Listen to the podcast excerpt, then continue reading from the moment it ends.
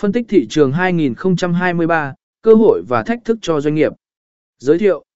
Phân tích thị trường là một phần quan trọng của chiến lược kinh doanh cho mọi doanh nghiệp. Nắm vững tình hình thị trường, hiểu rõ cơ hội và thách thức sẽ giúp doanh nghiệp xác định chiến lược phát triển hiệu quả trong tương lai. Bài viết này sẽ đưa ra một cái nhìn tổng quan về tình hình thị trường năm 2023 và đi sâu vào cơ hội và thách thức mà doanh nghiệp có thể gặp phải. Phân tích cơ bản về thị trường năm 2023. Tổng quan về thị